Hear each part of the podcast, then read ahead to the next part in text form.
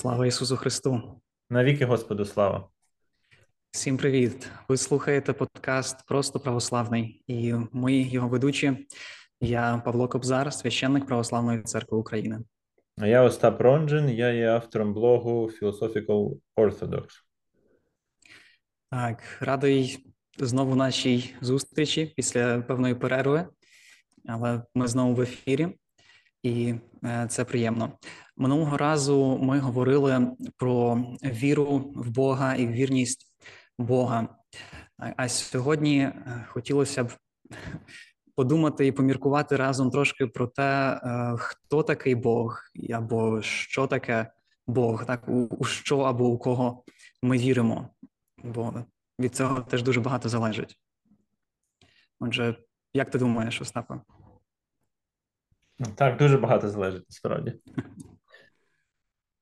Так, тому що дуже часто люди, які не в церкві виховані, вони якби набирають дуже багато ідей про Бога з якихось оточуючих середовищ, від культури, від поп-культури, яка, відповідно, це якось викрив, чи від інших якихось традицій релігійних, наприклад. І потім це все проєктує на християнство і думає, що Бог такий насправді є, як він там, наприклад, описаний. І є такий вислів, не пам'ятаю, хто його саме сказав, але що, щоб зрозуміти, хто такий Бог у православному християнстві, треба позбутися усіх своїх цих от колишніх ідей про Бога, які ми там прийняли незрозуміло з яких джерел. Тому я вважаю, що така тема зараз доволі актуальна є. Тому що так само, як і про віру, є дуже багато різних таких заблуджень, так само і про Бога. Угу. Так, і часто через неправильні уявлення про Бога люди взагалі від нього відвертаються. І хтось теж розумний відповів якось на питання, чи що, на твердження, коли якийсь атеїст сказав, що я не вірю в Бога, то варто запитати, так, у якого Бога ти не віриш? Розкажи мені про того Бога, в якого ти не віриш, бо, можливо, я теж у нього не вірю. Бо можливо, християни вірять не в такого Бога, в якого не вірять атеїсти. Так? Може, вони не вірять в Зевса? Ну, я теж його не вірю. Чи, ну, насправді так. Треба уточнювати. Особливо, коли з атеїстами говориш. У нас, в принципі, всі атеїсти – це християнські атеїсти, по суті. Тому що... Чи постхристиянські. Ну, так. Не було б християнства, не було б атеїзму, по суті. Але все одно це треба дуже уточнювати. Угу.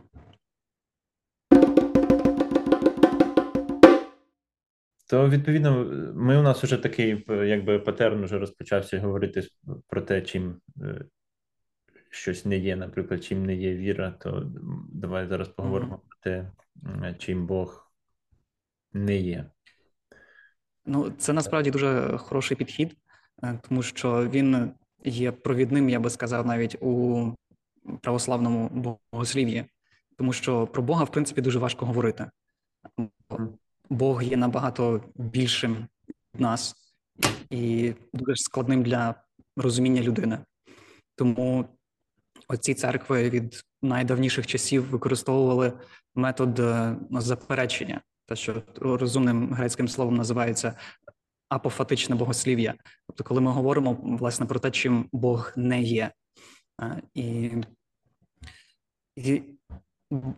так набагато більше ми, насправді, можемо сказати про те, чим він не є, ніж про те, чим або ким він є.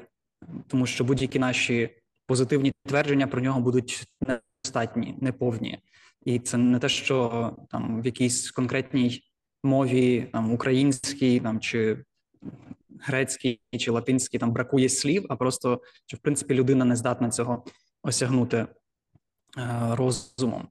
От. І тому, якщо хтось вам буде стверджувати, що він може розказати все про Бога, то швидше за все, ну, навіть не швидше, а точно, він не знає, він не правий. І те, що ви почуєте, буде хибними уявленнями. І часто через це бажання якось описати Бога, вкласти його у свої якісь людські концепції, власне, і виникали єресі. Бо особливо, коли ми говоримо про уже Бога як трійцю, про триєдиність його, то вона дуже важко сприймається і дуже важко її описати, як може бути три в одному, один у трьох. І через це люди багато ламали собі голову над цим і часто складали руки, і звідси виходило аріанство, котре заперечує божественність сина, чи іслам, чи юдаїзм, зрештою, чи інші напрямки, котрі спрощують уявлення про Бога. Так. Але тут треба ще зробити таку ремарку, що ми все-таки можемо говорити про Бога. Він не є якимось повністю від нас відділеним,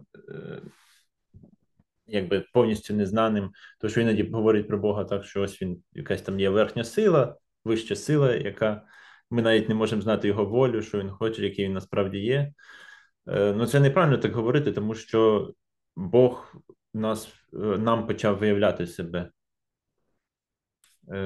Тому що так як в Старому Завіті ми бачимо, що Ізраїль не те, що людина шукала Бога, його там знайшла десь. Тому що якщо людина шукає Бога, то, скоріш за все, вона шукає якогось ідола собі. Якесь чи собі виправдання, чи якийсь інструмент, щоб собі краще жити. Вона не буде шукати істинного Бога, який, людина точно не буде шукати християнського Бога з якихось таких ідей меркантильних, тому що він дуже багато чого вимагає. Так, християнський Бог незручний. Так. Але так, як в Старому Завіті ми читаємо, що слухай Ізраїлю, Мойсей каже, слухай Ізраїлю, він не каже, там, шукай Ізраїлю, ось ти щось таке. Бог нам себе виявляє, через це ми його знаємо. І він виявляє себе різними способами.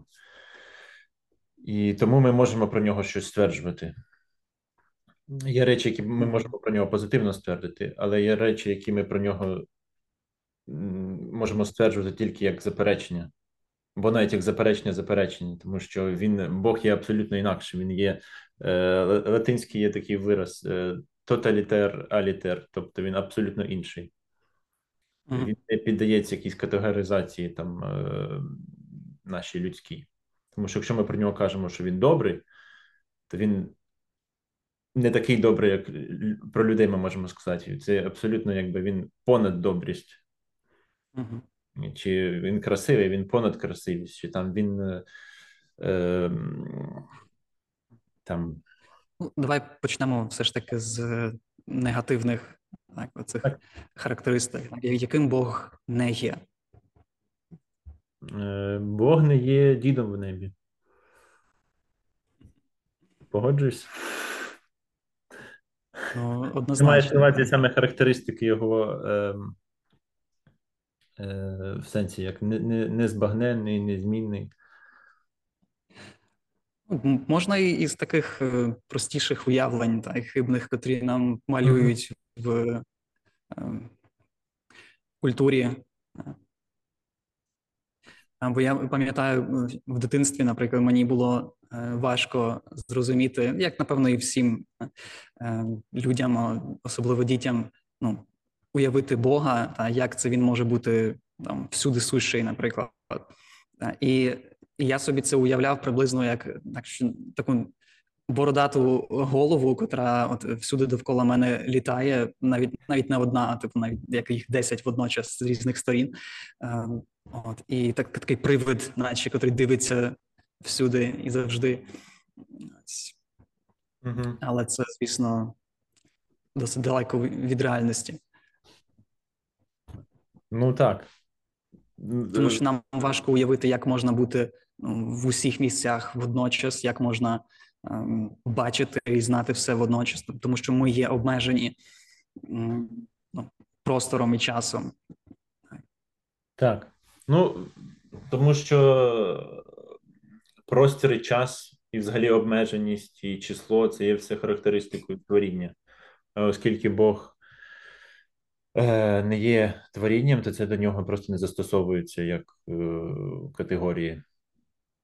Відповідно, і ми відповідно не можемо це зрозуміти, тому що ми створені як люди, і у нас є свої обмеження. Так, як ми сприймаємо час, як ми сприймаємо простір, як ми сприймаємо там числа і інші категорії.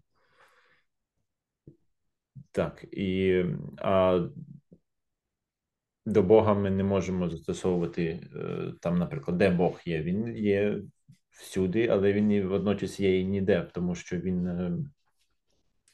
не є творінням. Це перше, насправді, таке розрізнення важливе, що християнство говорить про Бога як про абсолютно інакшого, який існує незалежно від світу. Угу. Але при цьому тут важливо не впадати в іншу крайність, тому що ще в дохристиянські часи давньогрецькі філософи вже шляхом своїх логічних міркувань говорили про Бога як про певний абсолют, говорили про те, що він є незмінний, те, що він є нерухомий, рушій, як причина, першопричина існування всього. Але це теж не зовсім відповідає тому, який Бог є насправді. Так, звичайно, тому що Платон, наприклад, зокрема, говорив, що Бог є, він його називав добром, і воно є статичним, не рухається і незмінне, тому що якщо воно поміняє, у нього було таке припущення, що якщо щось міняється, то воно, значить, недосконале. Угу. І Аристотель це, власне, про нерухому рушія говорить, але варто розуміти, що в Аристотеля, власне, цей нерухомий рушій, це є така думка, яка сама себе думає. І якщо вона раптом почне думати щось інакше, то це означає, що вона спуститься вниз, перестане бути досконалою. Тобто цей Бог, він тільки зайнятий власним спогляданням і нічим іншим. Він навіть нічого не створює. Тому, наприклад, у поганих мусить бути така фігура деміурга, яка створює матерію, власне. І, відповідно, у них матерія є чимось, якщо не поганим, то по меншій мірі не досконалим. Так, і звідси виник свого часу гностицизм, як ранньохристиянська єресь, котра зараз, на жаль, є певною мірою досить популярна. Тобто деякі уявлення з цієї єресі, вони є частиною масової культури, я б навіть сказав. Тобто це протиставлення матеріального і нематеріального, негативне ставлення до творіння. І теж ця ідея, що, умовно кажучи, Бог-Отець є оцим нерухомим, або, що Бог-Отець і Бог-Син є різними за характером. І один є злим, інший добрим, чи що в Старому Завіті він був злий, а потім прийшов добрий, чи якісь такі речі, які, звісно, є абсолютно єретичними. Так. І, відповідно, цей Бог філософів, це не є християнським Богом, хоча часто християни так роблять вигляд, наче це одне й те саме, але насправді це якби абсолютно різні, тому що християнський Бог, він живий, він діє, і він творить, і він переймається своїм творінням, якби він нікуди не покидає його, завжди ми можемо про нього говорити як про Спасителя, як про лікаря, як про творця, як про всемогутнього, який є, працює. Це вже пішли позитивні характеристики. Я думаю, зараз на цьому етапі найважливіше нам розуміти, що він є творець. Але з іншого боку, є теж такі думки, що, наприклад, Бог, він був зобов'язаний щось створити. Інакше йому не було б, як виявляти свою любов, але православні християни в це не вірять, тому що творіння не є необхідним. Він міг би нічого і не створювати, в принципі. Ми не можемо це уявити, звісно, тому що якби ми створені, і зараз тут сидимо, думаємо, говоримо, як створені істоти. Але творіння для Бога, воно не є якимось необхідним. Він є досконалим в своїй природі, він досконало виявляє свою любов в своїй природі, в своїй божественній природі. і він досконало живе в цій божественній природі. Ну, це вже про Святу Трійцю ми говоримо зараз. Mm-hmm. Але якби теж є такі заблудження, що Бог є, що якимось чином він зобов'язаний був створювати щось. Насправді він не був зобов'язаний нічого створювати. Він це все створив з любові своєї, щоб ділитися з людьми, а не тому, що в нього якісь були... Ну, Бог, в принципі, нічого не зобов'язаний. Так. Він абсолютно вільний і не підвладний якимось законам. Тому він створює закони, а не вони якось регулюють його діяльність. Угу. Так, але коли ми говоримо, що Бог є творець, то цим він теж суттєво відрізняється від інших богів. Угу. Від місцевих богів, якихось народів, наприклад, чи племен, чи стихій, чи ремесел і так далі, як це було в давні часи, угу, особливо поширено. Так. Бо і зараз часто люди, намагаючись зберігати якийсь нейтралітет, то теж фактично повертаються до цього язичницького світогляду, що от там у тебе свій Бог, у мене свій Бог, і треба всіх поважати, всіх шанувати, що там Ісус Христос, він один із там пророків, на рівні з Мойсеєм, Магометом і Буддою, і всі щось розумне казали, і всі релігії типу ведуть до одного Бога і про одного розказують, але різними шляхами. Ну, так, насправді жодна релігія таки не вчить, але такі є. І існують, насправді, сучасні вже такі синкретичні релігії, типу багаїзму, котрі прямо беруть і складають із різних релігій свій якийсь умовний пантеон. Так, жодна класична, я маю на увазі, що якщо спитати кожного окремо, що вони вірять, то ніхто не вірить в таке, що насправді це не має значення. Якщо це не має значення, то який сенс там, наприклад, вмученості, чи який сенс триматися тої чи іншої віри? Немає жодного сенсу. І тут також варто сказати, що інші поганські боги, вони, в принципі, ніколи не стверджували того самого, що й стверджує про себе Бог християнський.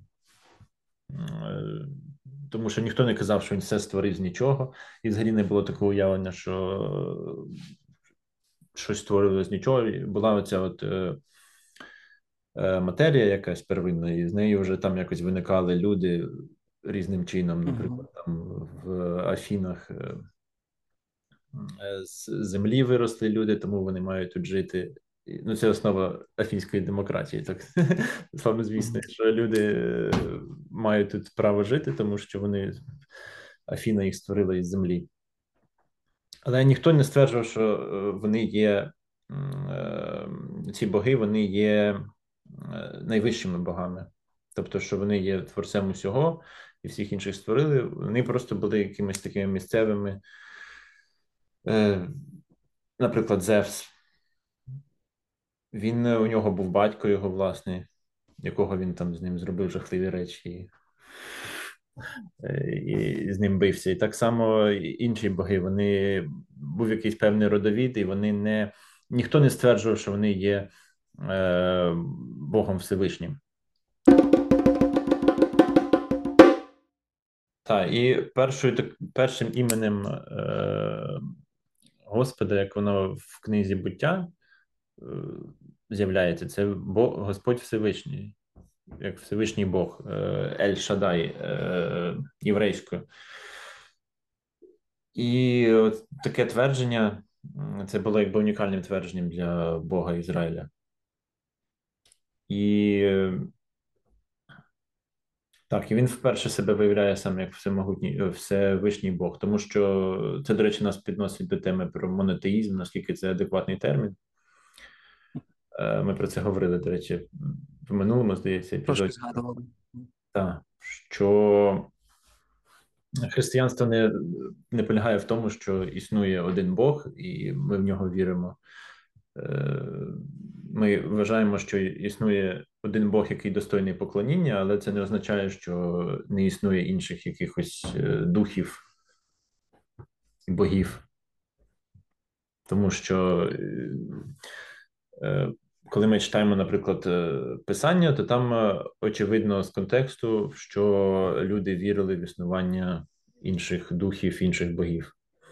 Тому що якщо, ну, наприклад, Бог каже, що він судить богів Єгипту, і, відповідно, він не судить вигадані якісь забобони, він судить реальні духовні істоти, які поневолили єгиптян. Так, і, відповідно, в Писаннях і той, хто писав їх, і той, хто їх читав, у них було уявлення, що існують різні боги, але є один Бог, який достойний поклоніння, який є Всевишнім. Власне, це Бог. Певною мірою цей термін має сенс, якщо ми розуміємо, що цей один Бог є єдиним справжнім Богом у повному сенсі цього слова. Що всі інші духовні істоти, котрі називаються богами, вони не є такими за природою, як є Бог-творець. Там вони всі створені, а він ні. Ну так. Але з іншого боку, знову ж таки, ці терміни, вони так виникають там для якоїсь категоризації, що ось є монотеїстичні релігії, типу, чи авраамістичні релігії, там ще юдаїзм і іслам. І це робиться з таким виглядом, наче вони одне про те саме говорять, і Бог, якби вони бачать Бога однаково, але насправді, знову ж таки, є дуже суттєві відмінності в цьому. Тому, не знаю, я дуже мало бачу сенсу використання цього терміну, якщо чесно. Це певний релігієзнавчий термін, який має сенс для якоїсь категоризації і спрощення картини світу. Ну так. Так, потім від цієї спрощеної картини світу, знову ж таки, оце походить про те, що всі релігії однакові, чи існує якась градація релігій, наприклад. Хоча, розвиток. Так, розвиток, чи еволюція, чи там. Отже, із таких заперечних характеристик ми можемо сказати, що Бог не створений, те, що він не збагненний, не описаний, так що ми не можемо його якось описати достатньо повноцінно, про що ми говорили на початку. І теж варто згадати про те, що він невидимий, напевно. Угу. Частково про це казали, що він не обмежений якимись нашими матеріальними межами, як ми. Якось так. Давай, може, спробуємо сказати про те, який Бог є, що йому властиво. Угу. Отже, так, як ми... перш за все, ми маємо зрозуміти, що в християнстві ми починаємо говорити про Бога не як про абстракцію, якусь філософську категорію, а він сам починає нам про себе виявляти, і він себе виявив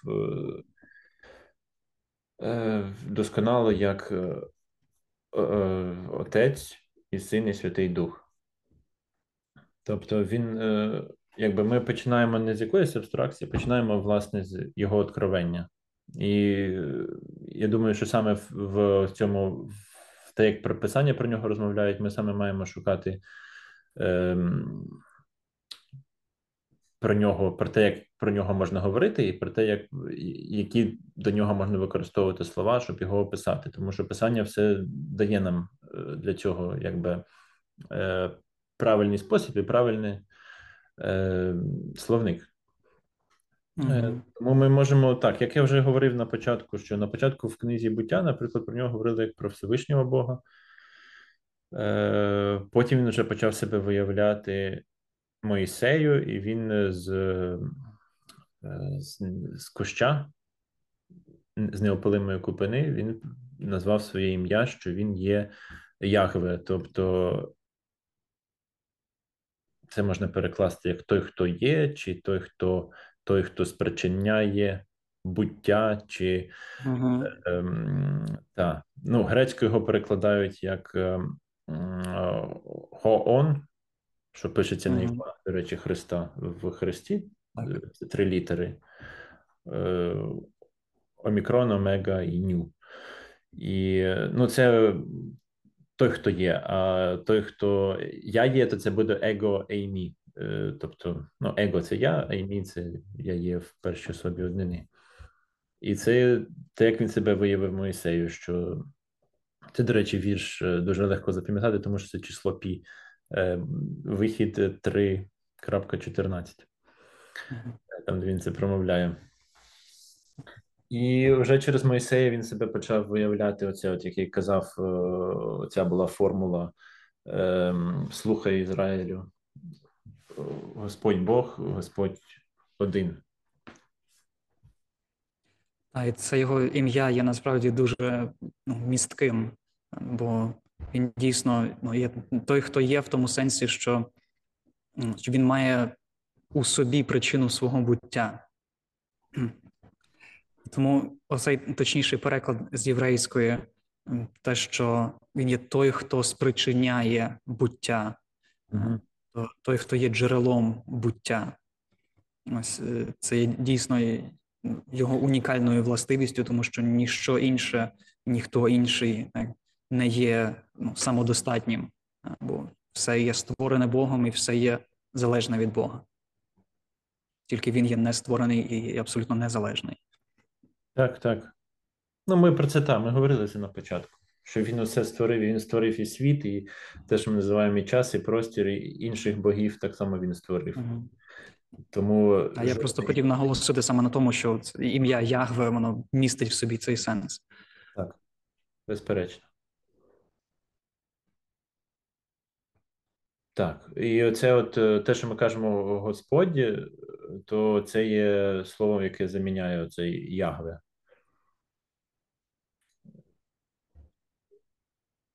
Тому що в писаннях дуже швидко почали заміняти, читати це як Адонай, що означає Господь.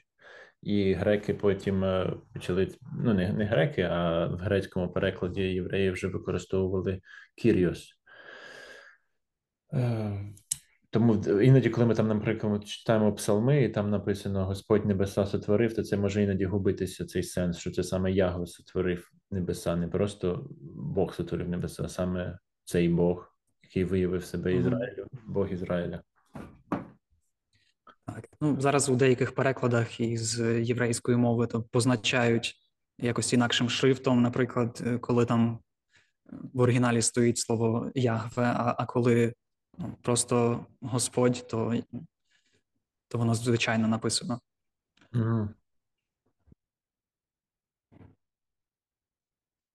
І тут цікаво, можна трошки відхилитися від теми про те, звідки взялося слово Єгова, на котрому свідки Єгови так наголошують, що от якраз від цього поєднання приголосних зі слова Ягве, так, цих 4 приголосних, цей тетраграматон так званий, 4 букви, і з голосними від слова Адонай, котрі додавали при переписуванні Біблії для того, щоб правильно його прочитати.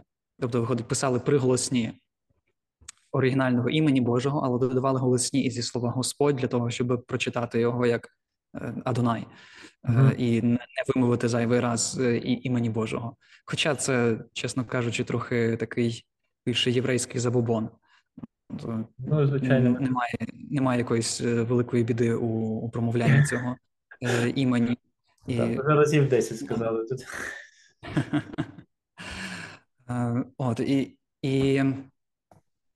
Але історичні свідчення показують, що оригінальним іменем, оригінальною вимовою має бути все ж таки Ягве, а не Єгова. Там не було цих голосних. І насправді, що у тій заповіді, де сказано «не вживай імені Господа намарно», йдеться не так про вживання в сенсі промовляння його імені, як про його використання або носіння його імені. І ми всі, як християни, є носіями імені Христа, так? А Христос є Сином Божим. Так? Тобто ми всі є носіями Божого імені. І, відповідно, якщо ми, називаючись християнами, поводимося недостойно, ось це є справді порушенням тієї заповіді, а не якщо ми там називаємо просто Господа на те ім'я, котре він нам відкрив і дав. Ну так. Ну, це так само, як в писаннях ми читаємо, коли там хтось будував вівтар, наприклад, і призивав ім'я Господа. Це не означає, що він кричав ім'я Господа весь час на цьому вівтарі. Це означає, що він якби поклонявся там Господу. І ми, наприклад, як погани, то вони поклонялись богам не з любові якби до Бога, а щоб щось отримати взамін. То ще цей сенс є в цьому, що з Господом Ізраїля такі штучки не проходять, якби що його неможливо ні підкупити, ні змусити щось для себе зробити, чи якось його підкорити своїй волі, тому що він поза цим абсолютно. Угу. Так, тому що він нічого не потребує, на відміну від інших створених богів, духів, з котрими можна було якось домовитися. Так, ми не можемо підкупити Бога-творця, котрий все створив, все має і всім володіє. No. Так, але поганські боги, вони робили таке твердження, що якщо їм будуть зараз поклонятись, то вони будуть давати якісь корисні речі цим людям, але і як в писаннях ми читаємо, то це насправді не так, і все одно Бог усім володіє, він усе сотворив, і вся земля йому належить. Тому якщо він скаже, що нема дощу, то не буде дощу. Незалежно від того, як там будуть кричати до ці пророки Ваала, до свого цього демона, ну, поганського бога. Тобто. Відповідно, це називається те, що шема, це по першому слову, що означає «слухай». Знаєте, ну, шема – це така молитва ця єврейська, що вона… Оці слова, котрі ти згадував, «Слухай, Ізраїлю, Господь Бог наш, Господь єдиний є». Так, то їх апостол Павло вже, наприклад, в посланні до Коринтян першому, він інтегрує в цю молитву Ісуса Христа. Тобто, що він ототожнює Ісуса Христа із Всевишнім Господом. Так, він ототожнює, він говорить і про Бога Отця, і про Сина Божого, і про Духа Святого, і це ще в апостола Павла. Апостол Павло – це був, в принципі, перший, хто писав в Новому Завіті свої послання. Тобто, можна сказати, що з самого початку християнської церкви зразу ми вірили в Трійцю, християни. Це не було якимось там концептом, якийсь там потім розвинувся від грецьких філософів і всяке таке. Навпаки, грецькі філософи це перейняли від християн.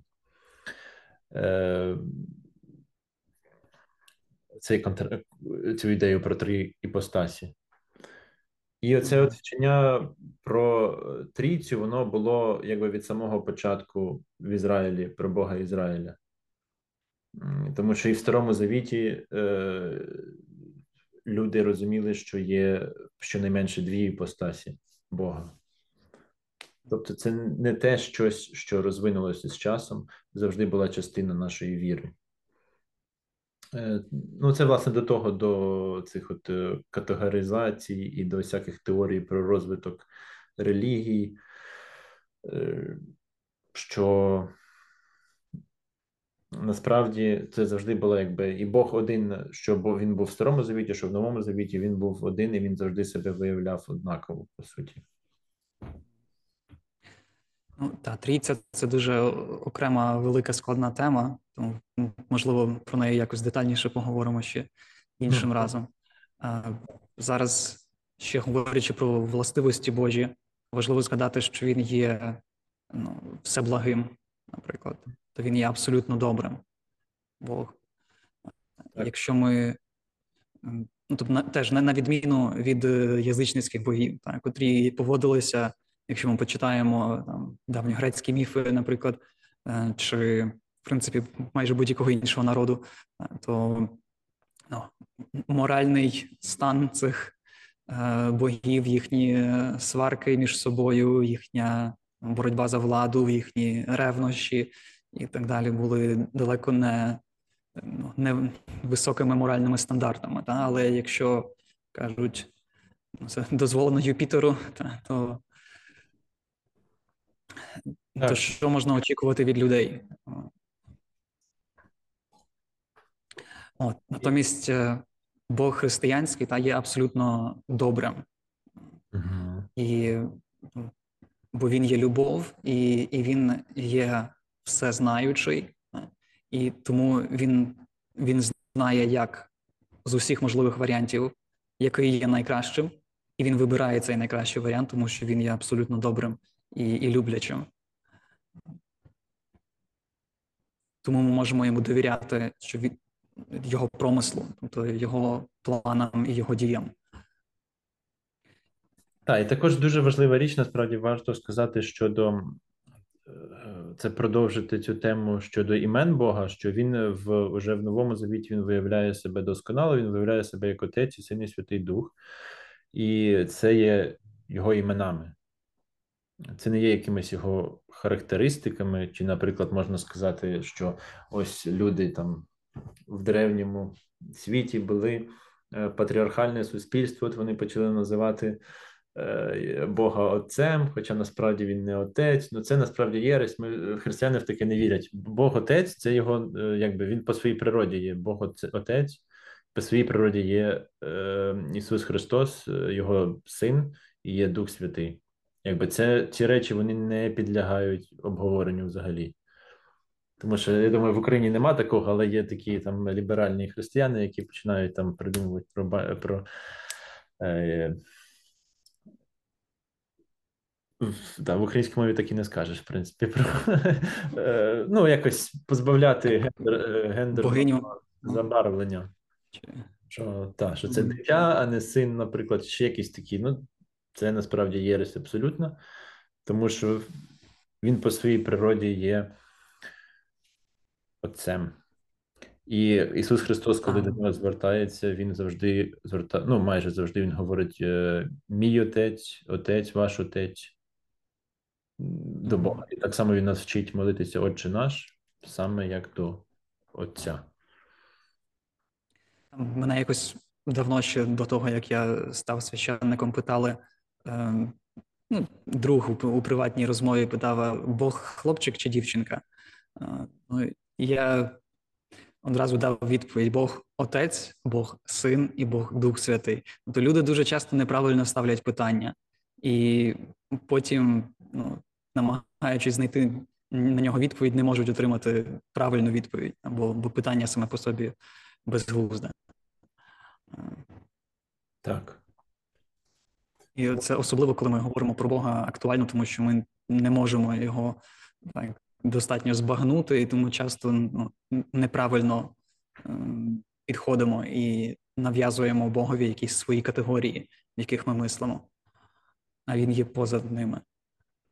Так, він є поза категорією, поза і понад категоріями. Тому це якби це помилка в категоріях, що ми йому починаємо приписувати якийсь рід, хоча він його в своєму божестві немає, але він виявляє себе саме як Отець і Син і Святий Дух. І ми маємо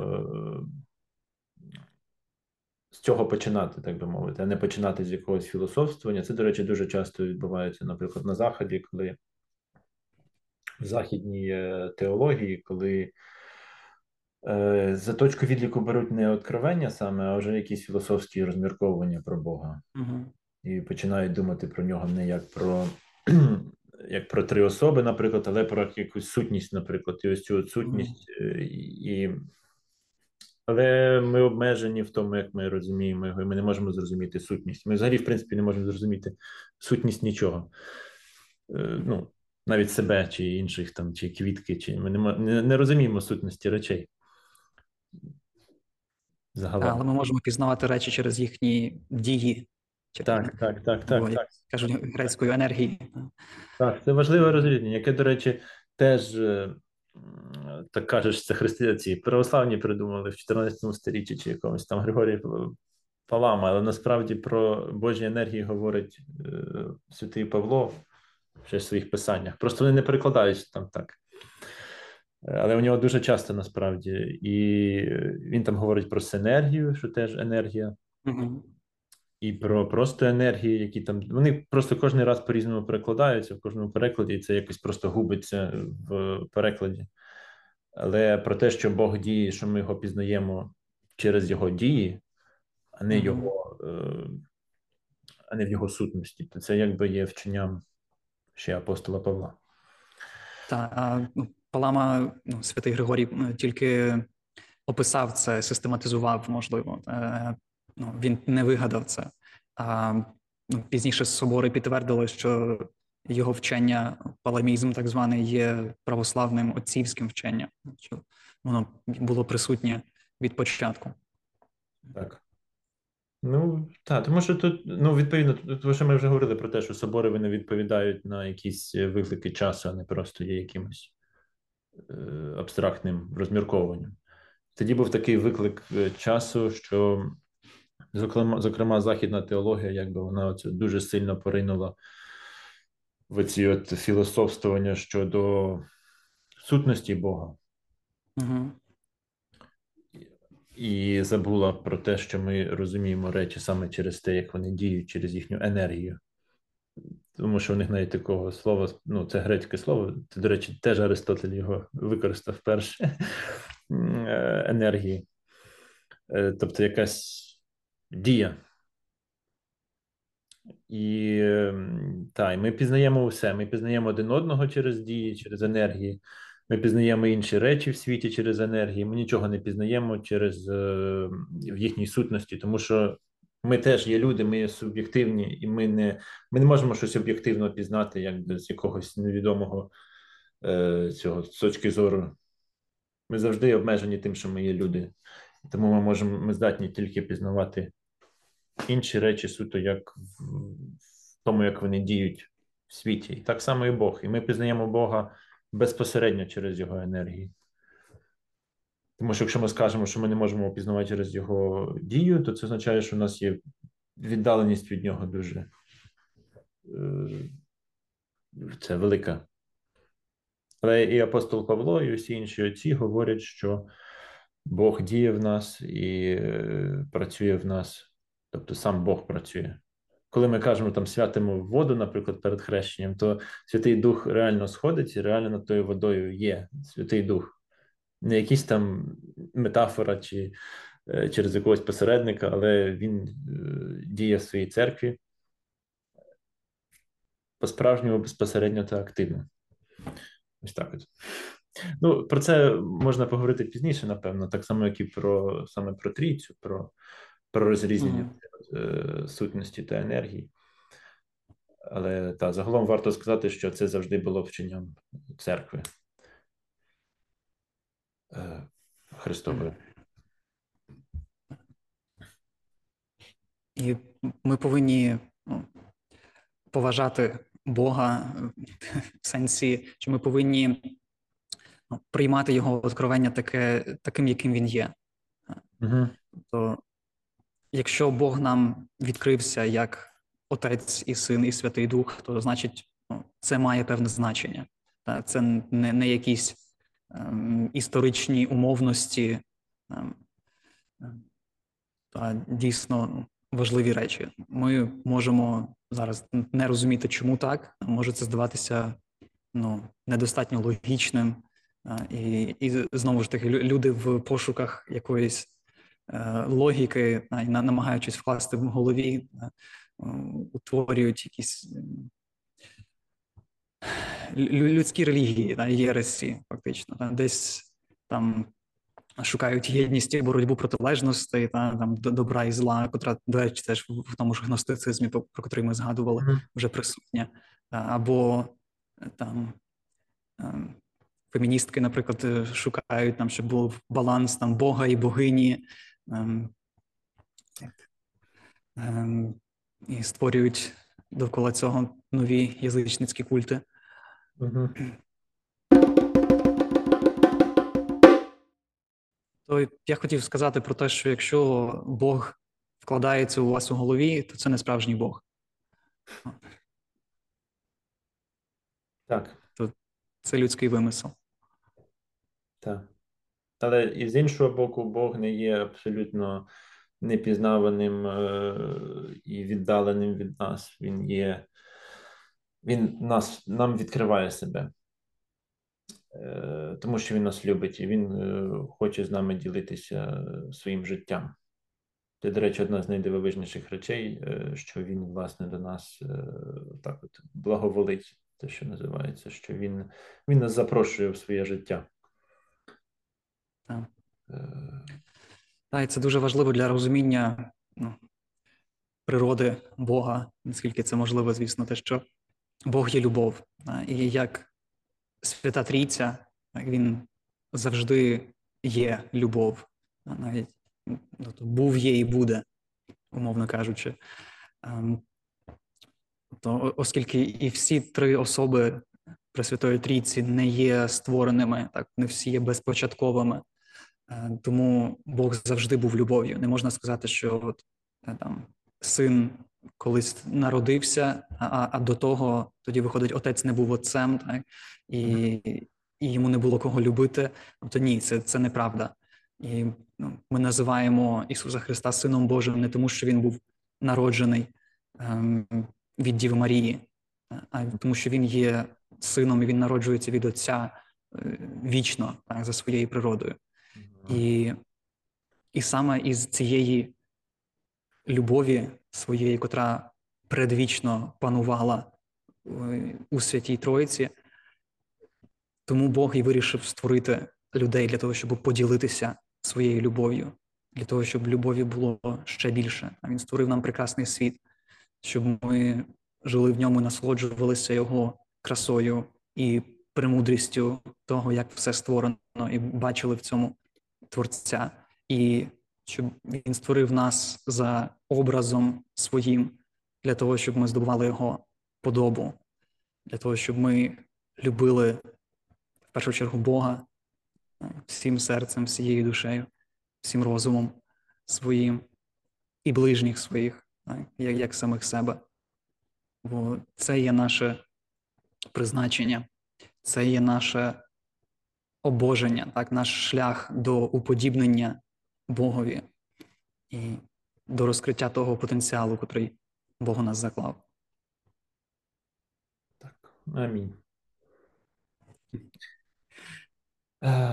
Так, і це насправді дуже часто втрачається, що коли ми починаємо думати про Бога як про якусь філософську категорію, якусь там сутність, чи якийсь там, чи навіть про якогось там, в коміксах малюють якогось пана на хмарках, то ми починаємо втрачати оце от розуміння, що він нас запрошує до свого життя, він нас запрошує, власне, через свого сина, якого він послав, який став людиною заради нас. І ми через Сина приходимо до Отця у Святому Духові. І це якби дивовижна річ. Тому що ми можемо, в принципі, споглядати, наприклад, творіння, яке відображає якби його характеристики, Бога. В принципі, воно красиве, воно добре. Ми можемо так його бачити, але це є все-таки недостатнім, тому що він нас кличе до свого життя, в яке ми приходимо, ми стаємо його синами через Ісуса Христа.